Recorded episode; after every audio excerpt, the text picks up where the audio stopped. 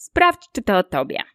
Od dłuższego czasu korzystasz z różnych metod rozwojowych, z różnych metod oczyszczania duchowego, z różnych metod uzdrawiania, a jednak bywają takie momenty, że myślisz sobie, kurczę, kręcę się w kółko. Albo już tyle razy w ogóle nad tym pracowałem, pracowałam, już tyle razy to przepracowałam, a wciąż jest to samo.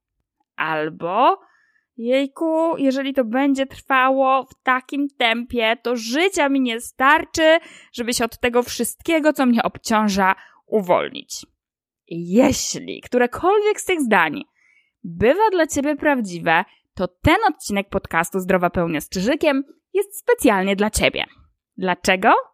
Ponieważ to odczucie, że za wolno, że to wszystko tak długo trwa, może wynikać z dwóch kwestii.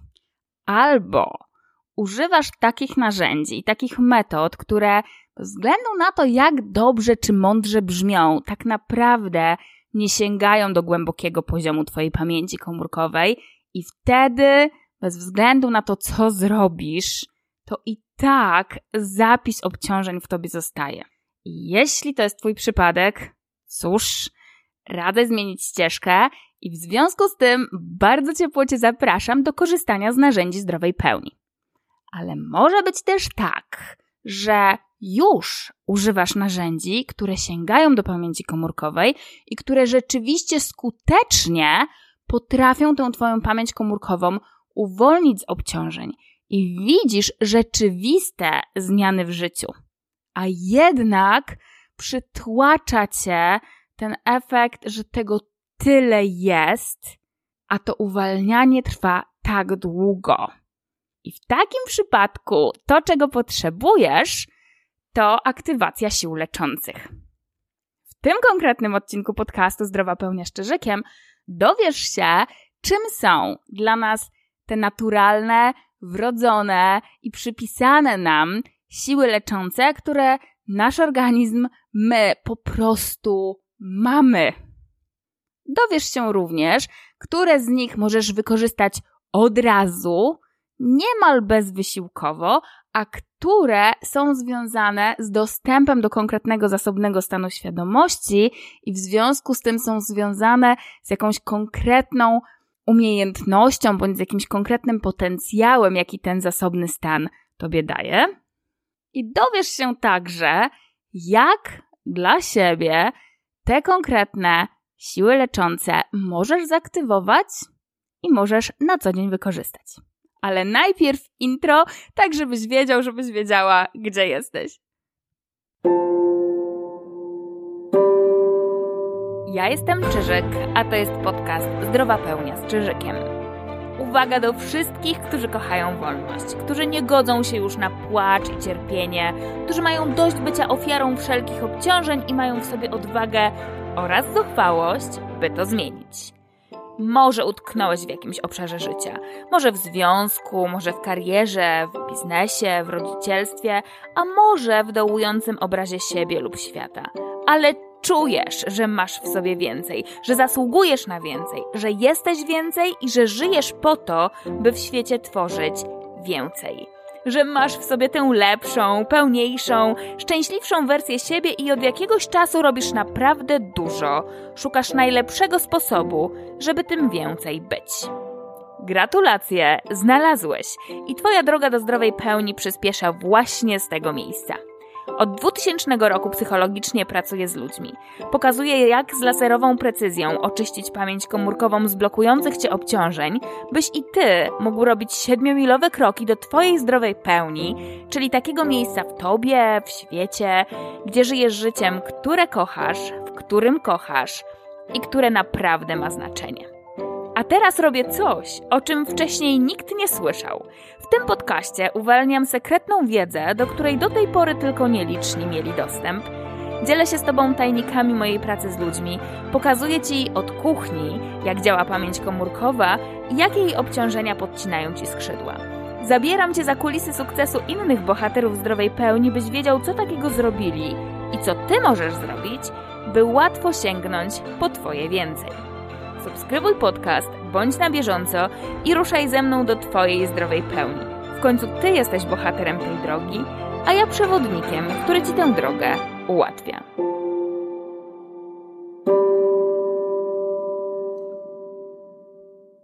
No właśnie, więc co możesz zrobić, żeby sobie tę drogę do Twojej zdrowej pełni ułatwić? Możesz między innymi sięgnąć po siły leczące. Czym one są? Aby odpowiedzieć na to pytanie, potrzebuję się upewnić, że jesteśmy w tym samym miejscu. Bo jak się skoncentrujesz w ogóle na tym, jak nasze ciało zdrowieje, bądź może bardziej jak samo zdrowieje, to okazuje się, że bez względu na to, jakiego urazu doznaje, nasze ciało ma wkodowaną biologiczną, naturalną reakcję, aby zagoić różnego rodzaju uszkodzenia. Tak samo nasze ciało ma wbudowaną, wkodowaną biologiczną reakcję, aby uwolnić się od traumy. Jak obejrzysz reakcje zwierząt, które żyją na wolności, a doznały traumatycznego doświadczenia, to może się okazać, że zobaczysz na przykład, jak się trzęsą, albo jak biegają, skaczą, czy wykonują bardzo, ale to bardzo energetyczne ruchy. Jednym z celów tych konkretnych ruchów jest właśnie to, że organizm sam uruchamia wewnętrzne mechanizmy, na bazie których albo ta trauma, której właśnie zwierzę doznało, się w jego pamięci komórkowej nie zapisze, albo jeśli konkretne wydarzenie zaktywowało coś, co już wcześniej było zapisane, to tego typu reakcje organizmu mogą doprowadzać do tego, że ciało samo uwalnia się od zapisu tej traumy. Więc to, co w zdrowej pełni nazywamy siłami leczącymi, to tak naprawdę biologiczna, wewnętrznie, naturalnie zakodowana zdolność naszego organizmu do samozdrowienia. I każdy z nas takie siły leczące w sobie ma. Co więcej, większość z nas ma dużo większy potencjał tych sił leczących niż podejrzewa. Gdyby było inaczej, to żadna mniejsza czy większa ranka, której do tej pory doświadczyłeś, doświadczyłaś, by się nie zagoiła. A tymczasem, jak pewnie wiele doświadczeń w Twoim życiu pokazuje, one się po prostu goją bez Twojej większej ingerencji. Po tym, co powiedziałam, może być tak, że pojawi Ci się pytanie typu no dobra, Czyżek, ale skoro to wszystko jest takie naturalne i dzieje się samo, to o czym my tutaj w ogóle rozmawiamy?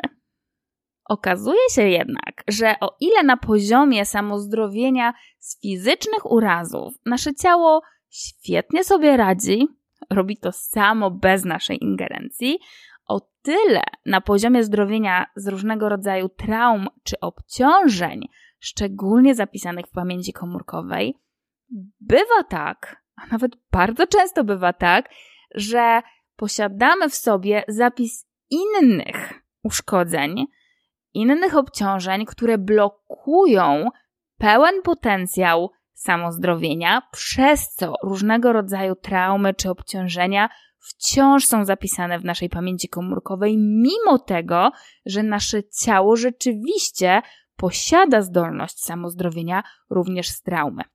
Na bazie tych obciążeń w wielu przypadkach to samo zdrowienie nie następuje. I czasem nie występuje dlatego, że zewnętrznie wystąpiły okoliczności, które je przyblokowały, mimo tego, że ktoś już wszedł sam z siebie w ten biologiczny cykl uwolnienia się od traumy. Przykładem mogą być kobiety, które po porodzie wchodzą w taki cykl trzęsienia się, i jest to biologiczna reakcja, która uwalnia od traumy związanej z porodem, a jednak jest niezrozumiała dla wielu osób jeszcze dzisiaj. I na przykład kobieta dostaje w szpitalu środki medyczne, na bazie których to trzęsienie organizmu jest albo spowolnione, albo zupełnie zaprzestane. W takiej sytuacji, mimo tego, że organizm sam rozpoczął ten cykl samouwolniania się od traumy, niestety do tego nie doszło. Ten cykl nie został zakończony trauma poporodowa i trauma w ogóle związana z porodem jest zapisana w pamięci komórkowej tej kobiety. Innym przykładem zewnętrznej ingerencji, która nie pozwala organizmowi dokończyć cyklu samouwolnienia traumy, jest przykład, który mniej lub częściej jest widoczny w naszych domach, na naszych podwórkach. Przykładowo, jeśli dziecko doznało jakiegoś urazu i zaczyna właśnie szlochać, trząść się, konwulsyjnie płakać, część rodziców przestraszona jego reakcją zacznie przytulać i wręcz w tym przytuleniu unieruchamiać, powtarzając nie płacz, już nic się nie stało, już wszystko będzie dobrze. I mimo tego, że rodzic ma najlepsze intencje i mimo tego, że chce jak najlepiej w tym przypadku, to sam fakt unieruchomienia tego dziecka i dania mu konkretnej informacji nie płacz, nie trzęś się, to nie jest okay, co robisz, bo już naprawdę będzie dobrze, w wielu przypadkach powoduje, że dziecko ślepo ufając rodzicowi, rzeczywiście jakby zaczyna mniej lub bardziej kontrolować reakcję, i w związku z tym naturalny cykl, w który ciało weszło, aby uwolnić się od zapisu tej traumy, został przerwany. Od tego momentu w pamięci komórkowej tego dziecka ten zapis traumy, mimo tego, że mogło go nie być, będzie. I nawet jeśli można by patrzeć na tę sytuację i pomyśleć sobie o rany, jak mogli ci lekarze, ci rodzice, ci, którzy byli na zewnątrz, a przyczynili się do tego, że ten naturalny mechanizm uwalniania się samozdrowienia od traumy został przerwany. Jak oni mogli? Mimo tego, że niektórym z nas może się włączyć taka reakcja, to zapraszam Cię do tego, żeby spojrzeć na tą sytuację z trochę innej strony, a mianowicie sam fakt, że konkretny człowiek, czy ta kobieta, czy to dziecko z przykładu, wchodzą w tego typu reakcje, oznacza, że mają wewnętrznie uruchomioną tą reakcję samozdrowienia. A to naprawdę jest dużo. Część osób nie wchodzi zupełnie w tego typu reakcje. Dlaczego? Właśnie dlatego, że już na poziomie swojej pamięci komórkowej mają zapis innych obciążeń, które wewnętrznie blokują samozdrowienie. I wówczas nie ma znaczenia, że człowiek ma zakodowaną wewnętrzną, naturalną reakcję samozdrowienia z traumy i obciążeń. Nie ma to żadnego znaczenia, bo jeśli ta naturalna tendencja zostaje zablokowana, to konsekwencja jest taka, że z biegiem czasu tych obciążeń zamiast maleć, no bo przecież moglibyśmy od tego samozdrowieć, zamiast ich ubywać, Niestety ich przybywa i z roku na rok, z miesiąca na miesiąc człowiek może się czuć coraz bardziej obciążony, coraz bardziej utknięty w takim miejscu w życiu, w którym wcale nie chciałby być i w którym absolutnie nie może powiedzieć, że owszem, żyje życiem, które kocha, w którym kocha i które naprawdę ma znaczenie. Całą tę sytuację można by porównać do tego kawału o Kowalskim, który bał się żony. I jeśli go nie znasz, to on plus minus idzie tak. Aha, słowo ostrzeżenia, bo ja bardzo często palę kawały, więc owszem, czuj się ostrzeżony, ostrzeżona. Wracając do kawału. Kowalski wraz z kumplami po pracy wstąpił do baru. No i tak, kieliszek po kieliszku, trochę mu się czas rozpłynął i nagle został tak wyrwany przez zegar, który wybił ósmą. Jak tylko dotarło do niego, że jest ósma, wstał, trochę tak chwiejnie sięgnął po kurtkę, po torbę i zamaszystymi krokami, czując się trochę jakby stąpał po linie, skierował się do wyjścia. Kumple zupełnie zdezorientowani w ogóle nie wiedzieli, co się dzieje, więc zaczęli go nawoływać, ale Kowalski był twardy i chwiejnie szedł do wyjścia. Nie pomagały żadne ej, no przestań, jeszcze jest młoda godzina, no co z nami się nie napijesz. Nic nie pomagało, Kowalski jak szedł, tak szedł, aż w końcu jeden z jego kumpli wpadł na to, co może być powodem takiego zachowania Kowalskiego i wziął go pod włos i powiedział, nie no co ty, starej się boisz? Kto ty jesteś? Pantoflarz? Ty się chłopie musisz zachowywać jak facet, a nie jak mysz. Tu Kowalski nie wytrzymał, odwrócił się, popatrzył na nich wszystkich i powiedział: Jestem facetem? Jak Jakbym był myszą, to by się mnie starbała. Podejrzanie się zakołysał, odwrócił i wyszedł z baru. Jak dotarł do domu, to w progu przywitały go wrzaski. Żona z wałkiem zaczęła go ganiać po całym mieszkaniu, wygrażając na czym świat stoi. Kowalski, obijając się o różne meble, ledwo uszedł z życiem. Nie wiem, czy uszedł z honorem, ale ledwo uszedł z życiem, chowając się pod łóżko, bo jego żona była bardzo postawną kobietą, no i pod łóżko wejść nie mogła. Zdenerwowana, że nie może go tam dosięgnąć, zaczęła wygrażać, zaczęła tam szturchać go kijem od miotły, licząc na to, że go jednak stamtąd wypłoszy, ale Kowalski był twardy, leżał pod łóżkiem, wypłoszyć się nie dał. W końcu żona, nie mogąc wymyślić niczego innego, zaczęła go wyzywać od najgorszych, ale Kowalski był twardy. Na koniec zdesperowana żona sięgnęła po broń ostateczną i zaczęła mówić coś w stylu: Co z ciebie za facet? Chowasz się pod łóżkiem jak mysz pod miotłą. Żaden z ciebie mężczyzna. Dla Kowalskiego to już było zdecydowanie za dużo, bo dwa razy tego samego wieczora usłyszał podobne oszczerstwa. Nie wytrzymał, zagryzł zęby i odpowiedział: Kobieto? Jestem mężczyzną w tym domu? A to oznacza, że mogę leżeć, gdzie mi się żywnie podoba, a teraz podoba mi się leżeć pod łóżkiem. No i teraz, jak opowiedziałam ten kawał, to doszło do mnie, że to chyba jednak były dwa osobne kawały, które jakoś ze sobą połączyłam. Ale okej, okay, no trudno. Ostrzegałam, że to nie jest moja mocna strona, więc nawet jeśli spaliłam ten kawał lub nawet jeśli nie był dla ciebie śmieszny, potraktuj go proszę jak metaforę bo dla większości osób to samo zdrowienie i to samo uwalnianie od traum i obciążeń jest trochę jak ten pijany Kowalski, który się chowa pod łóżkiem. Nawet jeśli większość z nas ma potencjał bycia w każdym miejscu w tym domu, bycia mężczyzną w tym domu, leżenia absolutnie w każdym miejscu, które nam się może spodobać, to dla zdecydowanej większości osób wewnętrzne obciążenia są trochę jak ta rozgniewana żona, która zapędza Kowalskiego w kozi róg, albo bardziej pod łóżko. w związku z tym on ma naprawdę bardzo niewielkie możliwości ruchu i sobie powtarza, że wybrał w ten sposób i sobie daje taką namiastkę pseudowolności, co tak naprawdę wolnością i uwalnianiem nie jest. I trochę jak w tym kawale wygląda obraz powszechnej świadomości i powszechnej umiejętności samouwalniania od traumy. Nawet jeżeli mamy wewnętrznie, biologicznie zakodowany ogromny potencjał, to jego codzienne wykorzystanie sprowadza się do leżenia pod łóżkiem w zastraszeniu i w imitacji wolności czy uwalniania. I właśnie dlatego dla zdecydowanej większości osób, nawet jeśli korzystają z bardzo, bardzo potężnych narzędzi uwalniania traum i obciążeń na poziomie pamięci komórkowej, dla wielu osób doświadczenie tego uwalniania może się wiązać z takim poczuciem, że tego jest tak dużo i idzie tak wolno, bo nie wykorzystują całości swojego potencjału, tylko wykorzystują ten mikroskrawek, który jest dostępny pod tym nieszczęsnym łóżkiem. Tutaj mogą się naturalnie pojawić dwa pytania.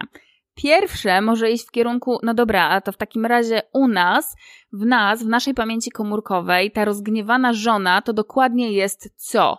To jakie to są obciążenia? I na to pytanie, jeśli jesteś zainteresowany, daj mi znać, bo na to pytanie mogę odpowiedzieć w innym odcinku tego podcastu.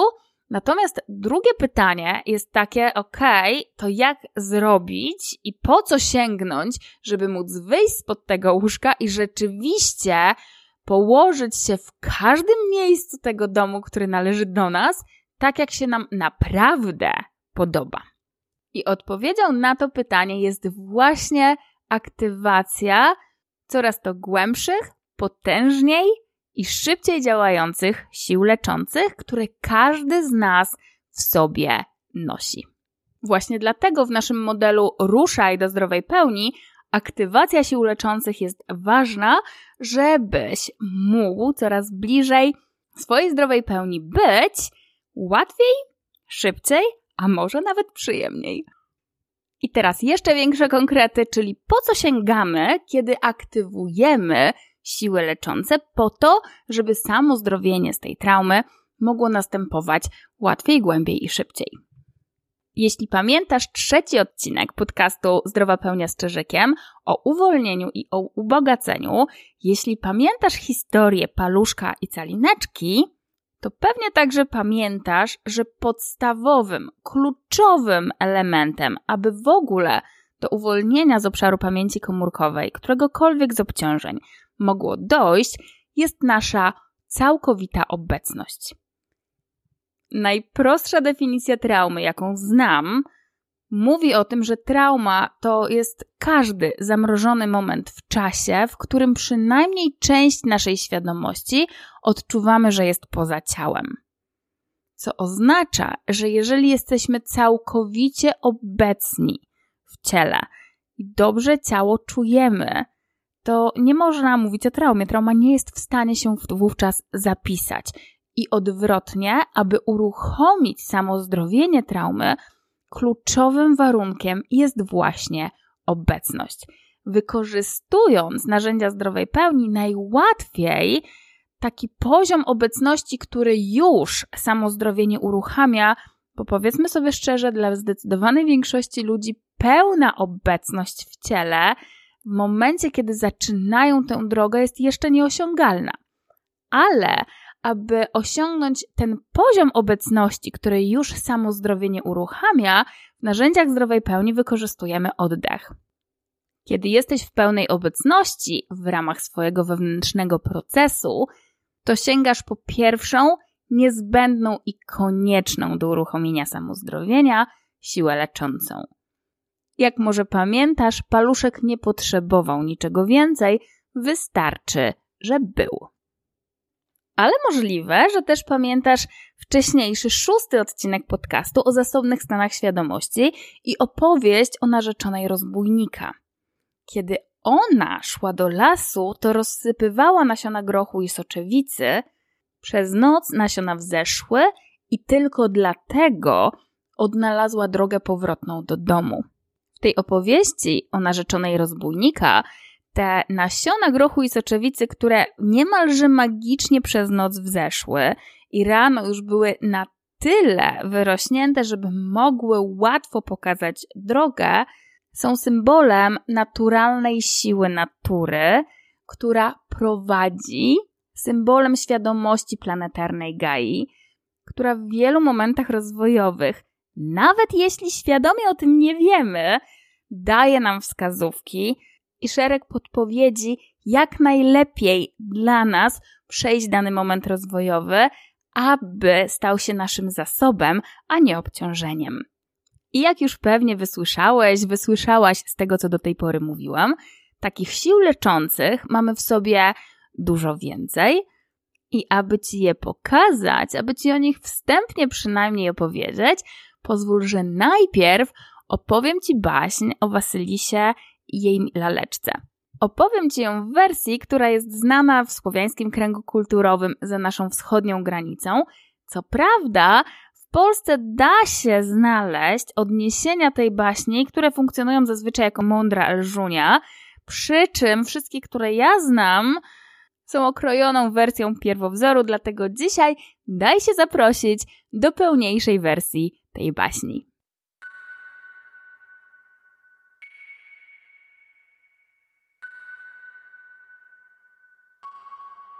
Dawno, dawno temu w chacie pod lasem mieszkała Wasylisa. Gdy była mała, wszyscy zachwycali się jej rumianymi policzkami, pełną buzią i uśmiechem, który zawsze gościł na jej twarzy. Dzisiaj nikt pod szarym i stęchłym ubraniem nie rozpoznawał tamtej dawnej małej dziewczynki. Dzisiaj od czasu do czasu tylko uważny obserwator widział pozostałości błysku w oku, ale pojawiały się one tak rzadko, że ludzie, kiedy myśleli o Wasylisie, myśleli bardziej o przygarbionej postaci i o twarzy, którą bardzo rzadko można było zobaczyć. Raczej kojarzyli ją z czołem i z opadniętymi włosami. Matkę Wasylisy kojarzyli dużo bardziej, choć od wielu, wielu lat nikt już o niej nie mówił, ponieważ Wasylisa straciła mamę zaraz po urodzeniu. O ojcu Wasylisy jeszcze się od czasu do czasu mówiło, bo co prawda zmarł kilka lat wcześniej, ale jeszcze był obecny w pamięci mieszkańców. Najbardziej i najwięcej mówiło się jednak o macosze i przyrodniej siostrze Wasylisy. Od śmierci ojca Wasylisy to one królowały w chacie. Z Wasylisy bardzo szybko zrobiły sobie służkę i choć na początku ludzi to bulwersowało, to z czasem, nie chcąc krzykliwej macosze wchodzić w drogę, ustąpili i przyzwyczaili się do tej okutanej, szarej i smutnej dziewczyny. Ale macocha do Wasylisy przyzwyczaić się nie mogła. Przez ostatnie kilka lat, kiedy Wasylisa robiła jej zasłużącą, jakoś ją tolerowała, ale zdawała sobie sprawę z tego, że za moment będzie trzeba wydać swoją córkę za mąż. I o ile w tych małżeńskich planach nie brała pod uwagę posagu dla Wasylisy, o tyle wiedziała, że jeśli wszystko przeznaczy i odda swojej córce, to wówczas na pewno ludzie zaczną gadać, a to nie przysporzy popularności młodej pannie. Dlatego intensywnie zaczęła myśleć, jak pozbyć się Wasylisy na dobre. Kilka miesięcy nad tym dumała, nie znalazła odpowiedzi, w końcu włączyła w to dumanie również swoją córkę. I kiedy tak knuły i knuły, w końcu, dziś już nikt nie pamięta jak do tego doszło, ale w końcu pojawił się w ich czarnych sercach pomysł, żeby wysłać Wasylisę podstępnie do Baby Jagi. Od wieków we wsi pod lasem krążyły opowieści o nieszczęśnikach, którzy wyruszyli do lasu, znaleźli Babę Jagę i już nigdy nie wrócili. Macocha radośnie zatarła ręce i kolejnego dnia obładowała Wasylisę tak dużą ilością pracy, że dziewczyna nie była w stanie regularnie podkładać do ognia. Wieczorem ogień całkowicie wygasł, no i właśnie skradała się coraz większymi krokami zimowa noc.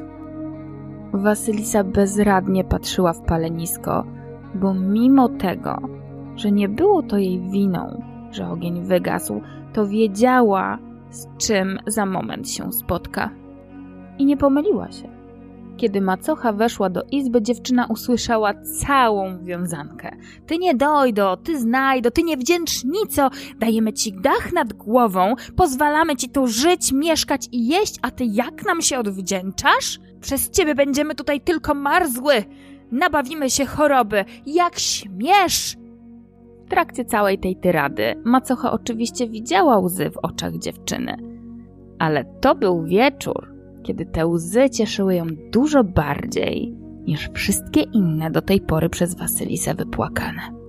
Od słowa do słowa macocha wypchnęła Wasylisę na dwór ciemną i zimną styczniową noc. Kazała jej udać się do lasu, do baby Jagi po ogień i zagroziła, że jeśli dziewczyna nie wróci z ogniem, nie będzie już miała do kogo i do czego wracać. Kiedy za macochą zatrzasnęły się drzwi, Wasylisa powoli i obolała podniosła się ze śniegu i z łzami zamarzającymi na policzkach ruszyła w stronę lasu. Podczas całej macoszej tyrady nie powiedziała ani słowa. Już dawno, dawno temu nauczyła się, że to naprawdę nie ma sensu i wszystko, co o macosze wiedziała, mówiło jej teraz, że nie ma innego wyboru, jak tylko pójść w głęboki las, bo inaczej naprawdę nie będzie miała gdzie, do czego i do kogo wrócić.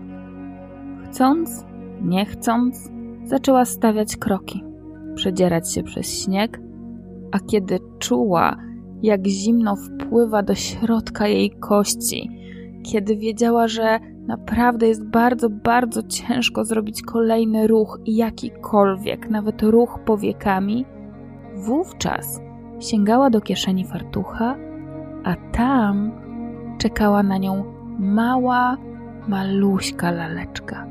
Motanka, którą jej mama tworzyła, gdy nosiła swoją ukochaną córkę pod sercem.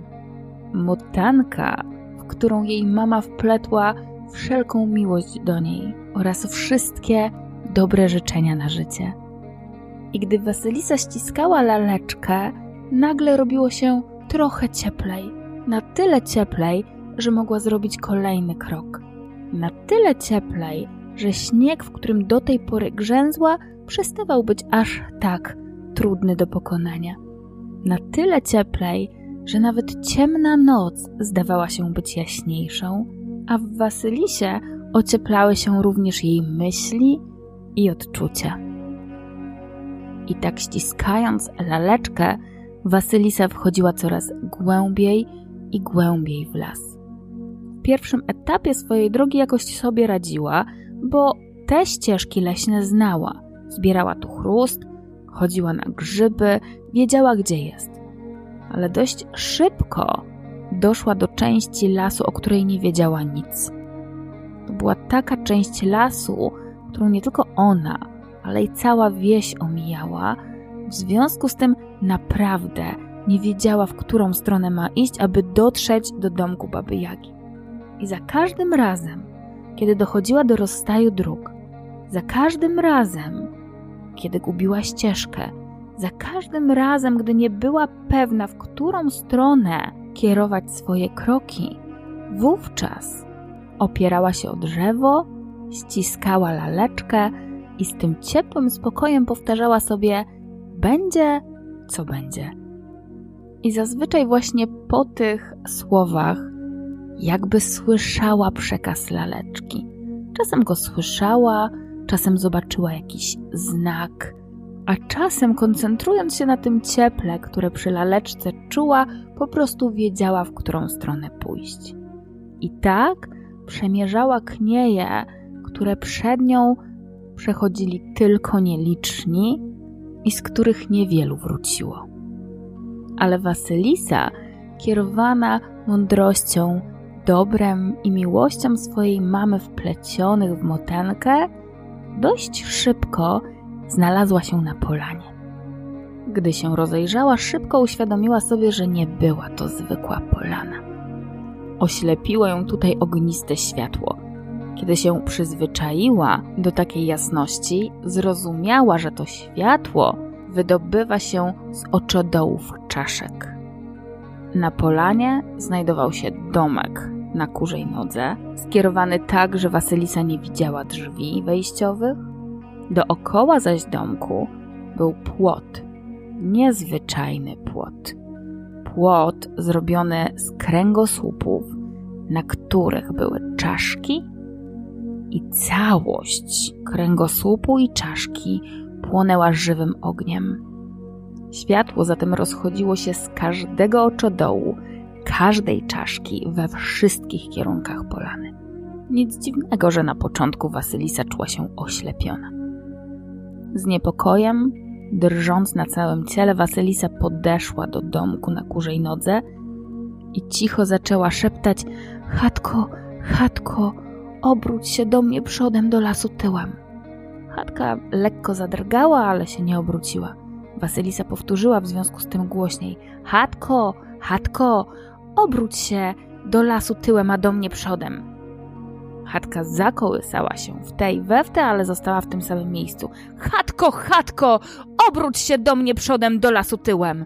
Na tak postawione żądanie chatka zafurkotała, obróciła się, otworzyła drzwi, z których to z impetem wypadła przysadzista baba Jaga i kiedy tylko starucha zauważyła, Wasylisa zaczęła rzucać gromami z każdego oka i ciskać w nią ciężkimi słowami. A czegóż tu chce dusza ludzka bohaterować ci się zachciało? Gadaj szybko, po coś tu przyszła!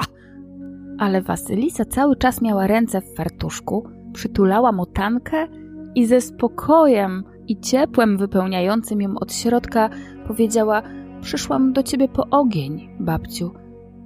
Ogień? Ogień? A kto ty niby jesteś? Dlaczego miałabym ci niby dać ogień? Na co Wasylisa tak samo spokojnie odpowiedziała: bo właśnie po ogień do ciebie przyszłam, babciu. Te słowa zatrzymały Baba Jagę. Nawet jeśli z impetem chciała wyrzucić z siebie kolejną wiązankę, to nigdy nie dowiemy się jaką, bo wiązanka ugrzęzła w środku Baba Jagi, za to na jej twarzy pojawił się coraz większy i większy uśmiech, aż w końcu zupełnie szczerze, ciepło i spokojnie spojrzawszy na Wasylisę powiedziała to była jedyna dobra odpowiedź. Wejdź, córuś, do domu. W chacie Baba Jaga posadziła Wasylisę koło paleniska, aby się trochę ogrzała po długiej, ciężkiej i zimnej wędrówce. I patrząc na dziewczynę powiedziała, to jeszcze nie koniec, córuś. Jeśli chcesz ode mnie ogień, to w garze koło paleniska znajdziesz mak i drobną kaszę. Ja idę spać, bo przez te chatki furkotania i jej podrygi wstałam dużo wcześniej niż miałam. Twoim zadaniem jest do świtu oddzielić mak od kaszy. Jeśli to zrobisz, mój ogień jest twoim ogniem. I Wasylisa podeszła do zadania radośnie, nawet jeśli do świtu zostały tylko dwie godziny, nawet jeśli dłubanie i oddzielanie maku od kaszy wydawało się nużącym zadaniem i nawet jeśli ktokolwiek inny patrząc z boku powiedziałby, że jest to niemożliwe, a już na pewno nie jest to możliwe w dwie godziny, Wasylisa podeszła do oddzielania maku od kaszy całkiem optymistycznie. Siedziała przy ogniu, przekładała jedno ziarnko na prawą, drugie na lewą stronę. To, czego nie przewidziała, to to, że ciepły ogień i jego śpiewne hukanie uśpią ją. Może nawet byłaby odporna na potrzepty ognia, gdyby nie fakt, że przez wiele, wiele godzin brnęła w śniegu i zimnie. I teraz zmęczenie i pieśń ognia dały się jej we znaki. A kiedy kurak na chacie zaczął kukurykiem obwieszczać świt, Wasylisa przestraszona zrywała się na równe nogi, ale w tym samym czasie, w tej samej sekundzie do izby weszła Baba Jaga. I obie w tym samym czasie zerknęły na gar. Wasylisa z przerażeniem, Baba Jaga z ciekawością. Zerkają, a gar jest w środku pusty. Po prawej jego stronie jest kubka maku, po lewej stronie kubka drobnej kaszy, a przy garze siedzi zadowolona motanka. Baba Jaga z radości aż podskoczyła, popatrzyła na Wasylisę i powiedziała: No toś się córcio spisała, będzie piękne śniadanie, chociaż wydajesz się lekko zaspana. Wasylisa wciąż nie wiedziała, co powiedzieć, więc stała w milczeniu. Baba Jaga wzruszyła ramionami, wzięła kaszę, wzięła mak, wzięła gar i zaczęła pichcić. I kiedy już mieszała w garze kaszę, i kiedy już mieszała w garze mak, coś nagle w izbie zafurkotało i zaczęło fruwać. Aż w końcu fruwające zawiniątko zatrzymało się nad garem i z motankowego fartuszka zaczęły się do gara wysypywać słodkości. A to rodzynki, a to suszone jabłka, a to orzechy, a to nawet miód. Baba Jaga, widząc co się dzieje, śmiała się serdecznie i na to wszystko zamiast wody dolała do garnka mleka. Chwilę później i Wasylisa, i Baba Jaga, i Motanka siedziały wspólnie przy jednym stole i zajadały się pyszną kutią. Wasylisa nie pamiętała, kiedy ostatni raz jadła coś tak pysznego. Przez wiele, wiele lat jadała już tylko resztki po macosze i jej córce. Ale dziś łyżka za łyżką jej policzki stawały się coraz bardziej rumiane, jej plecy coraz bardziej proste, jej głowa coraz pewniej patrzyła w oczy baby Jagi, motanki i całego wielkiego świata a kiedy dziewczyna łyżką wyskrobywała ostatki kuti z miski, na twarz powrócił jej uśmiech, a do oczu wróciły iskry. Gdy wszystkie były po śniadaniu, baba Jaga wyciągnęła żar z paleniska i przekazała do fartuszka Wasylisy. Tym razem w drodze powrotnej kieszenie fartuszka były zajęte przez żar, więc motanka siedziała na Wasylisowym ramieniu i szczebiocąc radośnie opowiadała Wasylisie, gdzie pójść. Kiedy późnym popołudniem Wasylisa pewnie i z uśmiechem przekroczyła próg ojcowskiej chaty, i macocha, i jej córka nie mogły się otrząsnąć z gniewu i zdziwienia. Cały misternie knuty plan właśnie spalił na panewce. Ale naprawdę niewygodnie zrobiło się, kiedy Wasylisa podeszła do paleniska i wyciągnęła z fartuszka żar, który jak tylko włożyła do paleniska, zaczął buchać pięknym, ciepłym, niemal magicznym ogniem. Macocha poczuła się tak, jakby dziewczyna ograbiła ją z każdego argumentu. Jedyne na co wpadła, to oskarżyć Wasylisę o oszustwo. Dlatego wzięła patyk, podeszła do paleniska i mamrocząc, że dziewczyna ją oszukała, zaczęła tym patykiem w ogniu grzebać.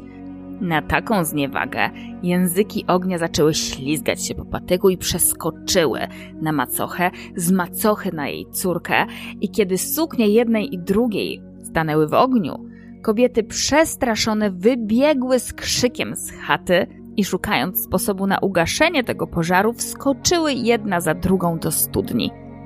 I odtąd słuch po nich zaginął, bo choć pół wsi przeszukało studnię, bo choć Wasylisa w dobroci swojego serca chciała macosze i jej córce pomóc, to śmiałkowie, którzy podjęli się szukania w studni, niczego nie znaleźli. Ani macochy, ani jej córki, ani wody, ani nawet echa. Kobiety rozpłynęły się w nicości, jakby ich nigdy nie było. A Wasylisa wraz z motanką zaczęła gospodarzyć w ojcowskiej chacie, a wkrótce po tym u progu jej domu pojawili się kawalerowie ubiegający się o jej rękę i o jej serce, ale to jest już zupełnie inna historia.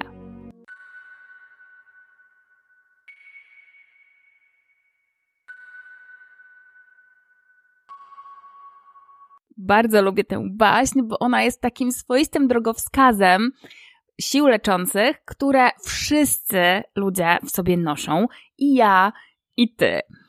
Chociaż szczerze mówiąc, to, że jest mapą, zrozumiałam dopiero wtedy, kiedy sama na bazie różnego rodzaju narzędzi czy procesów miałam już dostęp do tych konkretnych sił leczących i wówczas z perspektywy takiego doświadczenia czytanie czy słuchanie tej baśni ma już zupełnie inny charakter. Wtedy po prostu wiesz, że jest to mapa. I jeśli już jesteś na takim etapie, że słysząc tę baśń, wiesz dokładnie o jakich siłach leczących, jakie w tobie drzemią, mowa i wiesz, jak po nie sięgnąć i jak je w Twoich wewnętrznych procesach transformacji wykorzystać, to czapka z głowy, kiedy ja pierwszy raz usłyszałam tę baśń, to nie tylko nie miałam jeszcze pojęcia o tym, jakie te siły leczące w niej są zawarte, ale tak szczerze mówiąc, nawet chyba wtedy jeszcze nie wiedziałam, że ta baśń jest o tym właśnie. Więc gdyby się tak zdarzyło, że dzisiaj jesteś w podobnym miejscu jak ja wtedy, to pozwól, że wspólnie odkodujemy, co ta baśń nam przekazuje, bo w końcu mapa bez legendy nie tylko nie ma większego sensu, ale po prostu nie jest mapą. Więc okej, okay, zabierzmy się wspólnie za legendę. Jak spojrzysz na klamrę tej opowieści, to na początku mamy do czynienia z dziewczyną, która jest okutana, która jest smutna, niedożywiona, robi zasłużkę, takie przynieś, wynieś, pozamiataj i absolutnie nie jest w stanie się obronić. I to mamy obraz mega straumatyzowany. Na końcu ta sama dziewczyna, uśmiechnięta, pewnie wkracza do chaty swojego ojca. Co więcej, w tej chacie zostaje, a jeszcze pod jej drzwiami ustawia się kolejka kawalerów proszących o jej rękę.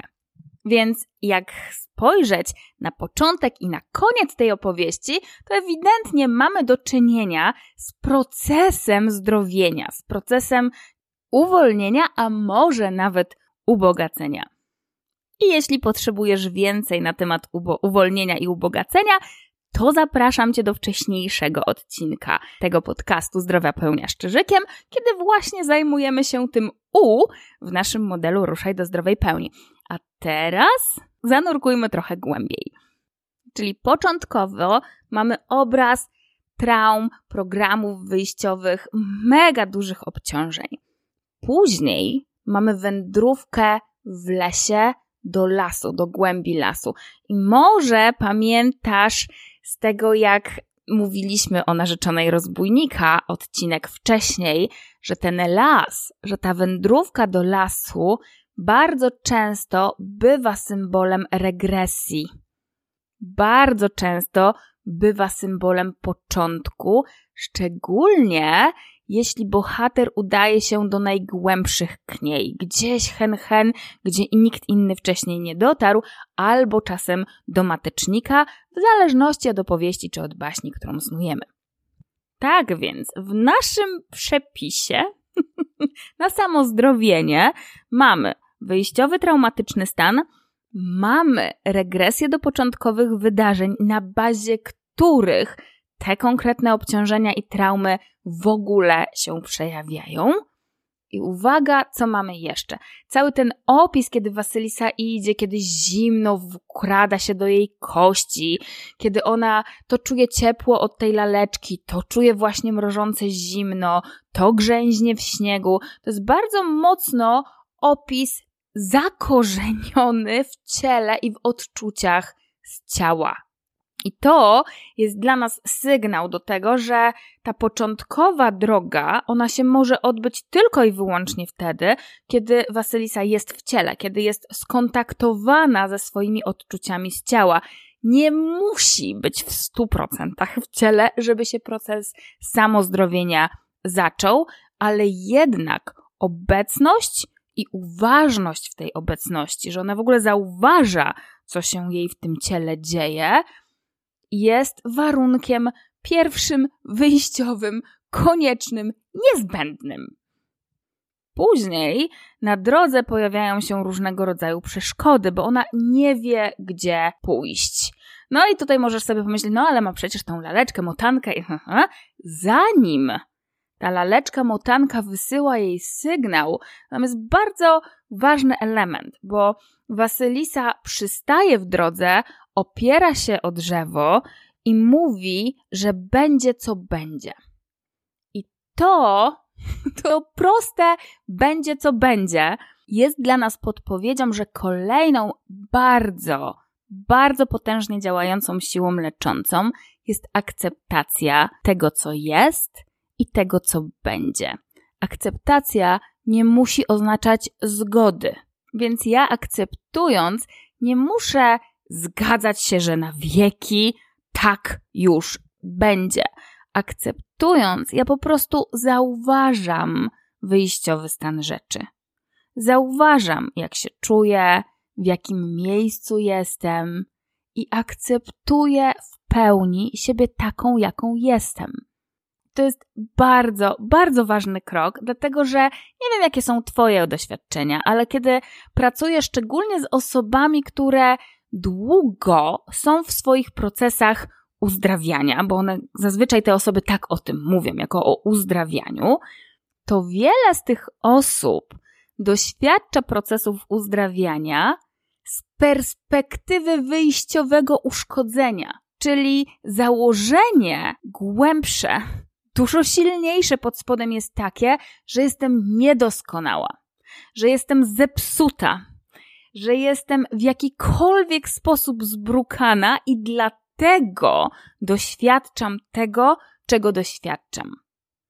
A tymczasem w ogóle całość uwalniania i samozdrowienia, kiedy ono się dzieje tak i dzieje się samo, bez Twojego wysiłku, dzieje się wówczas, kiedy Ty patrzysz na siebie i mówisz: No dobrze, mam rysy, i jestem doskonała, taka jaka jestem. Jestem doskonały taki, jaki jestem z tymi rysami. Z rysami, bez rys, akceptuję siebie takim, jakim jestem.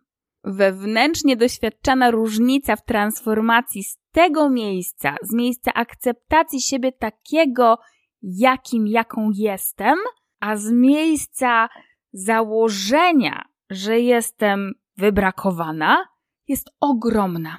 Diametralna, dlatego, że z tego drugiego miejsca, kiedy to niby jestem wybrakowana, jest cała duża gama wysiłku, trudu i tego wszystkiego, co ja muszę włożyć, żeby w ogóle z tym wybrakowaniem sobie poradzić i żeby to, powiedzmy, uzdrowienie, chociaż już pewnie wiesz, że nie lubię tego słowa, mogło zajść.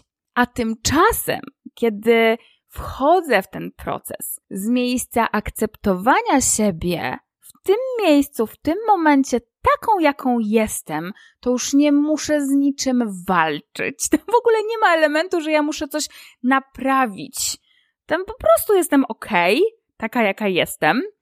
I w związku z tym, z tego miejsca, proces uwolnienia zaczyna się dziać sam.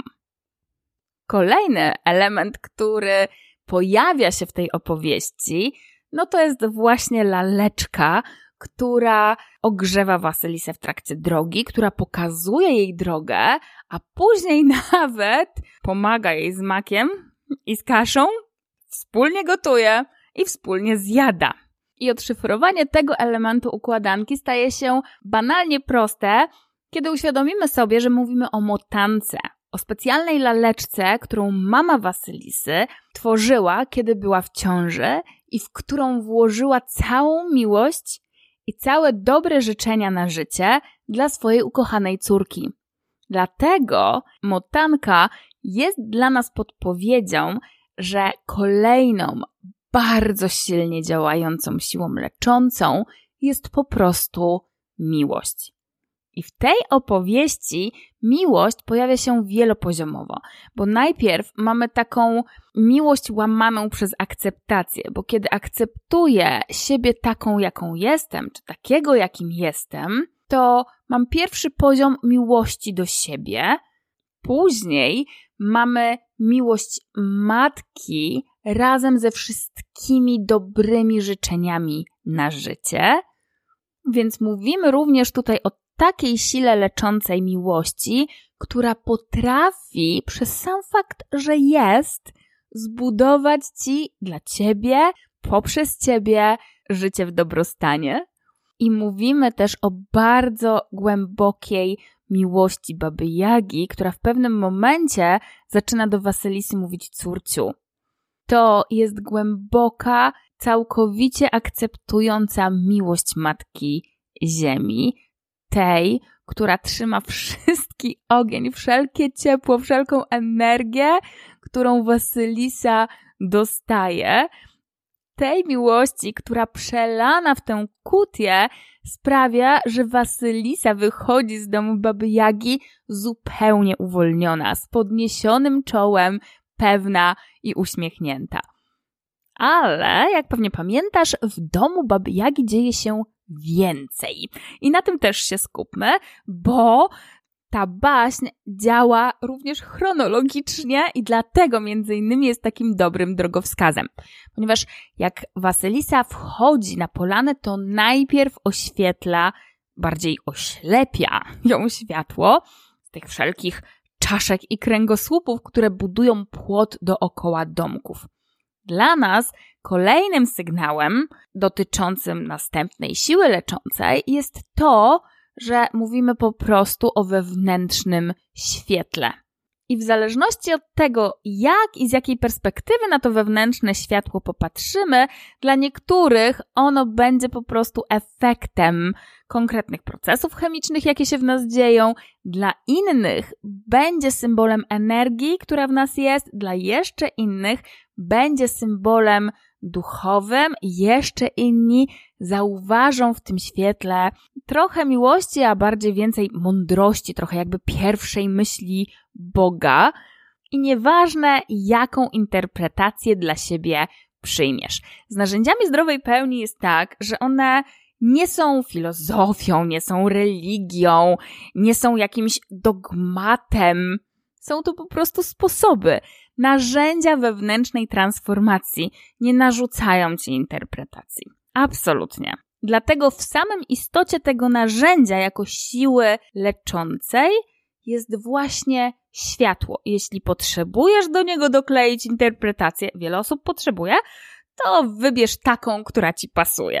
I dopiero po tych wszystkich elementach, które Wasylisa spotkała na swojej drodze, czyli mówimy o obecności, o akceptacji, o miłości do siebie, o tym wewnętrznym świetle, dopiero po tym Wasylisa spotyka Baba Jagę. No i na początku Baba Jaga jest rozwścieczona,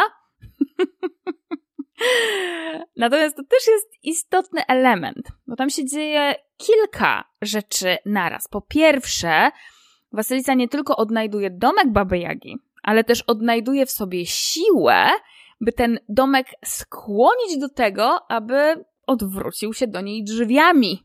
Te wszystkie elementy wcześniejsze, wszelkie siły leczące, które do momentu spotkania z Baba Jagą zostały uaktywnione, są potrzebne do tego, żeby człowiek na swojej ścieżce do swojej zdrowej pełni był w miejscu, w którym może się spotkać z tą rozwścieczoną Baba Jagą. Tutaj uwaga, ona sama z siebie nie jest rozwścieczona, natomiast jest to interpretacja, która przez wieki narosła, bo wiele osób nosi w sobie obciążenia, na bazie których spotkanie z planetarną świadomością Gai jest zatrważające. I to wynika stąd obraz Baby Jagi, która jest taka straszna. I tutaj w tej opowieści ona się tam wścieka. Jednocześnie Wasylisa na ten gniew Baba Jagi reaguje zupełnym spokojem. Gdyby była w innym miejscu, gdyby wcześniej nie miała aktywnych, tych wcześniejszych sił leczących, to możliwe, żeby się stamtąd zawinęła i z krzykiem uciekła z tej polany. Ale nie. Wasylisa jest już w takim zasobnym miejscu, że potrafi po pierwsze skłonić chatkę, żeby się odwróciła do niej drzwiami, po drugie na dźwięk gniewu w głosie Baba Jagi, na te gromy, które ona rzuca jednym i drugim okiem, reaguje zupełnie spokojnie i na pytanie Baby dlaczego miałabym ci dać ogień, mówi po prostu, bo właśnie po niego do ciebie przyszłam, babciu.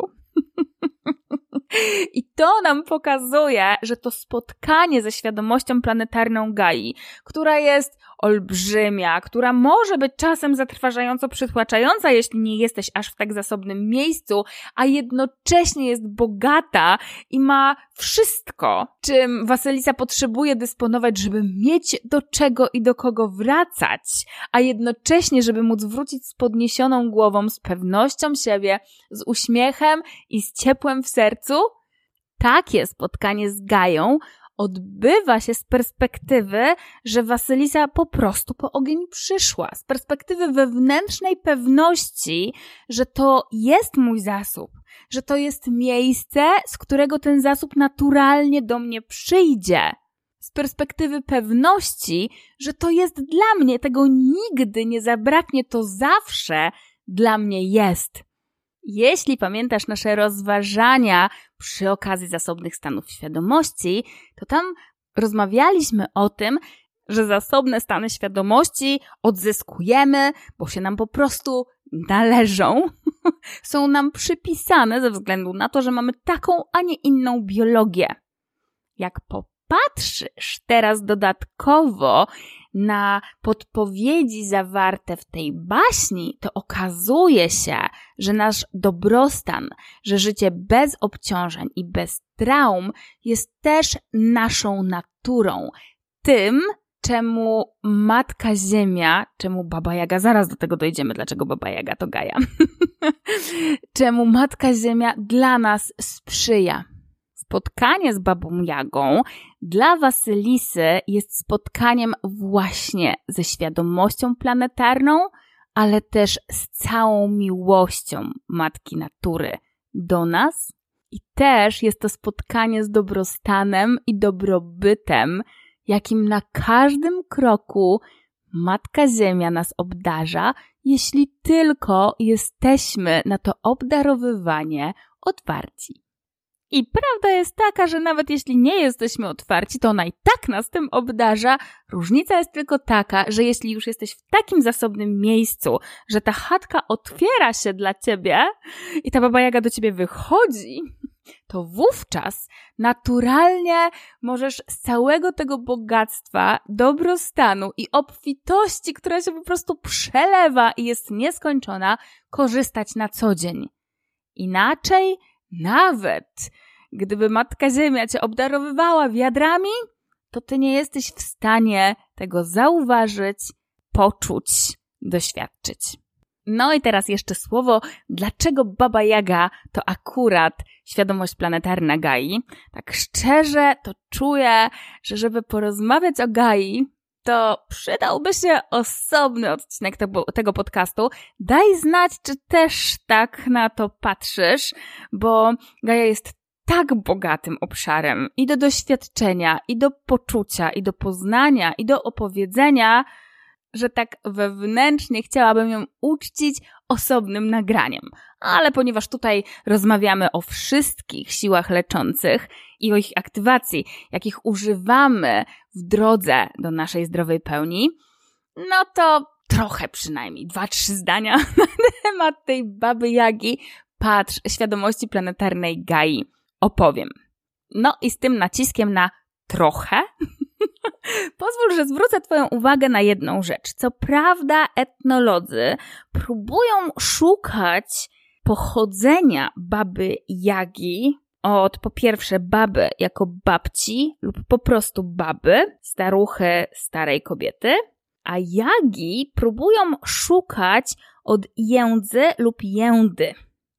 Są też tacy, którzy kopiąc głębiej, dochodzą do tego, że dawno, dawno, dawno, dawno temu w przekazach Baba Jaga mogła być boginią, która uczestniczyła w kilku elementach. Po pierwsze, mogła być świętością lasu, bo zawsze była utożsamiana z lasem, z knieją, z matecznikiem ale po drugie szukają w symbolice Baby Jagi bogini, która uczestniczyła w ceremoniach przejścia i w inicjacjach, szczególnie w dorosłość, z dzieciństwa w dorosłość. Podobno dlatego Baba Jaga mogła zjadać dzieci. Więc ci, którzy szukają głębiej, znajdują w symbolice Baba Jagi, jej boską, jednocześnie naturalną i ponadnaturalną charakterystykę. To, o czym natomiast mówi się rzadko, ale myślę, że jak sobie tak rozmawiamy o Baby Jadze, to warto o tym wspomnieć, to to, że samo baba we wschodniej tradycji jest określeniem kogoś zazwyczaj ze starszyzny, kogoś, kto swoim działaniem poprzez życie zasłużył sobie na uznanie i na szacunek całej społeczności. Dla przykładu Sai Baba, ale też Alibaba. I pewnie słyszysz, że w obu tych przykładach to określenie baba pojawia się na końcu po imieniu. I dla nas jest to cenna wskazówka, dlatego że jakiekolwiek imię Baba Jaga miała na początku, to ono zostało przestawione w taki sposób, żeby ukryć jej znaczenie. No nic dziwnego, jak sobie popatrzymy na historię, to były nas, na naszym kontynencie takie czasy, że tą boskość, naturalność i jednocześnie ponadnaturalność inną niż chrześcijańską, ludzie starali się ukryć na różne sposoby. Jak ukryto w związku z tym prawdziwe imię Baba Jagi? No, żeby móc czytać baba na początku, a nie na końcu, to jak zaczniesz czytać sylabami od końca, to baba jaga będzie tak naprawdę gaja baba. Więc pierwotne imię tej siły leczącej brzmiało Gaja Baba. Gaia jako boska świadomość planetarna, Baba jako określenie dla kogoś ze starszyzny, któremu poprzez swoje działanie należy się szacunek całej ludzkiej społeczności. I cały ten myk z ukryciem prawdziwego znaczenia imienia Baby Jagi jest o tyle sprytny, że działał w całej i słowiańskiej, i nawet jeszcze bardziej wschodniej społeczności, bo im bardziej na wschód, tym bardziej Baba Jaga była czytana jak Baba Yoga. A jeśli chcesz więcej o samej Gai i o tym, jak ona nam pomaga w naszej transformacji, w dojściu do naszego miejsca zdrowej pełni, czyli takiej przestrzeni w tobie, w świecie, gdzie możesz się dwoma rękoma podpisać pod tym, że tak, żyję życiem, które kocham, w którym kocham i które naprawdę ma znaczenie, to koniecznie daj znać, bo ja z przyjemnością nagram odcinek o właśnie Gai. A teraz przejdźmy wspólnie do rozkodowywania kolejnych symboli ukrytych w tej baśni, tak, żebyśmy stworzyli sobie całą mapę, bardziej całą legendę do mapy, jaką ta baśń jest. Następny element, który się pojawia, to to, że Wasylisa ma tam oddzielić drobną kaszę od maku to jest symbol harmonii, że każdy element ma swoje miejsce i kiedy jest na swoim miejscu i działa harmonijnie ze wszystkim innym, no to w ogóle o tej harmonii możemy mówić. I harmonia jest taką siłą leczącą, która dla wielu osób jest trudna, ponieważ jest w ogóle związana z odczuwaniem zasobnego stanu harmonii. I wiele osób wyjściowo ma trudność, żeby tę harmonię poczuć.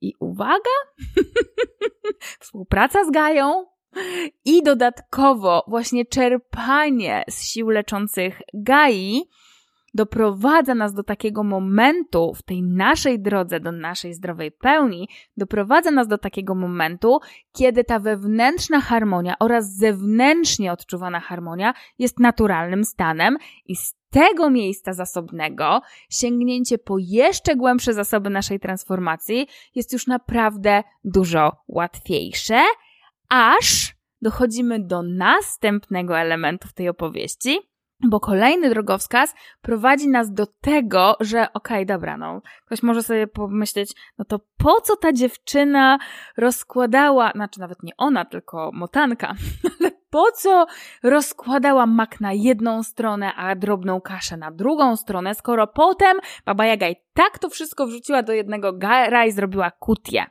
Ano po to, że gdyby nie było tego elementu, to baśń nie przeprowadziłaby nas krok po kroku do kolejnej siły leczącej i do jej aktywacji, a mianowicie do poczucia jedności. I znowu, wewnętrzna jedność jest takim stanem, takim zasobem, który otwiera nam drzwi nie tylko do głębszej transformacji, ale również do tego ubogacenia, ponieważ dopiero sięgnięcie po głębokie zasoby wewnętrznej jedności doprowadza do tego, że poszczególne elementy naszej świadomości, które do tej pory mogły sobie żyć jak pies z kotem? Teraz dopiero zaczynają ze sobą współpracować, zaczynają się jednoczyć i ta jedność poszczególnych elementów świadomości doprowadza do naszego ubogacenia. Ona zaczyna tą drogę transcendencji dla nas. Więcej w odcinku o uwalnianiu i o ubogacaniu. A potem Oczywiście już taka wzmocniona, z dużymi zasobami Wasylisa wraca do ojcowskiej chaty. I tam mamy do czynienia z ostatnim elementem, bo to, co tam zalegało, patrz, ta wredna macocha i jej córka, które tak na dobrą sprawę mogą być symbolem niemal każdego obciążenia, jakie ludzie w sobie noszą, dopiero tam dochodzi do tego, że ten ogień powoduje pożar, jedna i druga znika w studni, rozpływa się w niebycie, jakby niczego tam nie było. Śmiałkowie, którzy poszukiwali, nie znaleźli w studni nic. Ani matki, znaczy macochy, ani córki, ani wody, ani nawet echa. To jest symbol pustki. I osoby, które miały mniejsze lub większe doświadczenia ze ścieżką buddyjską, możliwe, że na różne sposoby tę wewnętrzną pustkę miały szansę doświadczyć. Jak mówimy o pustce jako o sile leczącej, to to jest bardzo specyficzne doświadczenie, bo to jest pustka, gdzie, okej, okay, dobra, jeżeli ktoś jest obciążony jeszcze traumą i jest w miejscu nie tak zasobnym, żeby się z tą pustką rzeczywiście całkowicie spotkać, to jest w takim miejscu, że ta pustka go naprawdę straszy. Bo wówczas człowiek doświadcza na bazie traum i obciążeń, doświadcza anihilacji i włączają mu się absolutnie wszystkie traumy i obciążenia związane ze śmiercią i z lękiem przed śmiercią. Nie jest to pozytywne doświadczenie, bardzo często jest to mocno kryzysowe doświadczenie, dlatego na ten etap drogi i po aktywację tej siły leczącej warto wchodzić już przygotowanym, bo wtedy, kiedy już przeszedłeś, przeszłaś wcześniejsze etapy tej drogi, to spotkanie z tą pustką jest bardzo budującym i zasobnym spotkaniem, bo jesteś wtedy w przestrzeni, w której rzeczywiście nie ma nic, ciebie nie ma. nie jesteś świadomością, jesteś no, niczym i jednocześnie jesteś wszystkim. To jest taka przestrzeń, gdzie każdy atom tej pustki jest pełen życia i potencjału. To jest przestrzeń, z której możliwe jest kreowanie myślą, uczuciem, przestrzeń, z której uwalnianie i ubogacanie dzieje się w ułamku sekundy, przestrzeń, w której jest prawdziwe, że to przyszłość determinuje naszą teraźniejszość, a teraźniejszość determinuje przeszłość, a nie odwrotnie. Więc wystarczy jeden wewnętrzny obraz w tej przestrzeni, który sobie dla siebie czy dla świata życzysz, aby przyszłość, w której ten obraz jest prawdziwy, zdeterminowała Twoją teraźniejszość i przeszłość. I tak wygląda kompletna legenda do mapy zawartej w opowieści o Wasylisie i jej laleczce.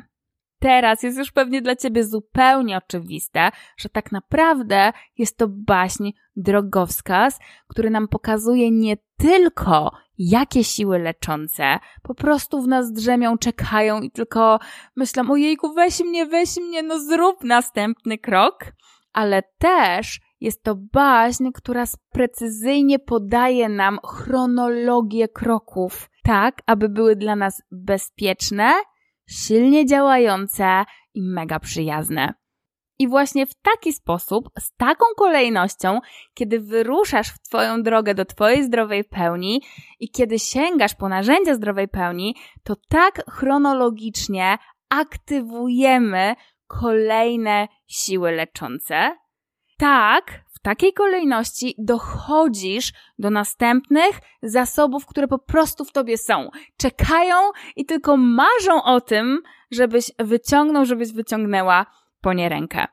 Więc jeśli którykolwiek z przekazów, który dziś dla ciebie Wasylisa i jej motanka miały, którykolwiek z tych przekazów do ciebie zawołał i powiedział: Weź mnie, mnie weź, mnie! to e, pierwszy krok, który możesz zrobić, to koniecznie wejdź na grupę facebookową GPS do zdrowej pełni. Znajdziesz tam kilka dodatkowych podpowiedzi, znajdziesz tam kilka dodatkowych wyjściowych narzędzi zdrowej pełni, z których możesz skorzystać, aby swoją drogę do Twojej zdrowej pełni rozpocząć. I ucieszę się też, jak się na grupie podzielisz tym, jak dla Ciebie obecność, akceptacja, miłość do siebie, wewnętrzne światło, świadomość planetarna Gai, harmonia wewnętrzna, poczucie jedności i pustka do tej pory działały, lub jak masz nadzieję, że dla ciebie zadziałają. Tymczasem mam nadzieję, że ten wspólny czas przybliżył Cię jeszcze bardziej do wiedzy, że trwanie w życiowym utknięciu to największa głupota. Traumy i obciążenia zabijają marzenia, a pełne i na stałe uwolnienie od nich Twojej pamięci komórkowej jest najlepszą drogą do Twojej zdrowej pełni. Ja trzymam zatem kciuki za Twoje kolejne siedmiomilowe kroki do Twojej zdrowej pełni czyli takiej przestrzeni w tobie, w świecie, w której możesz się dwoma rękoma podpisać pod tym, że tak, żyjesz życiem, które kochasz, w którym kochasz i które naprawdę ma znaczenie.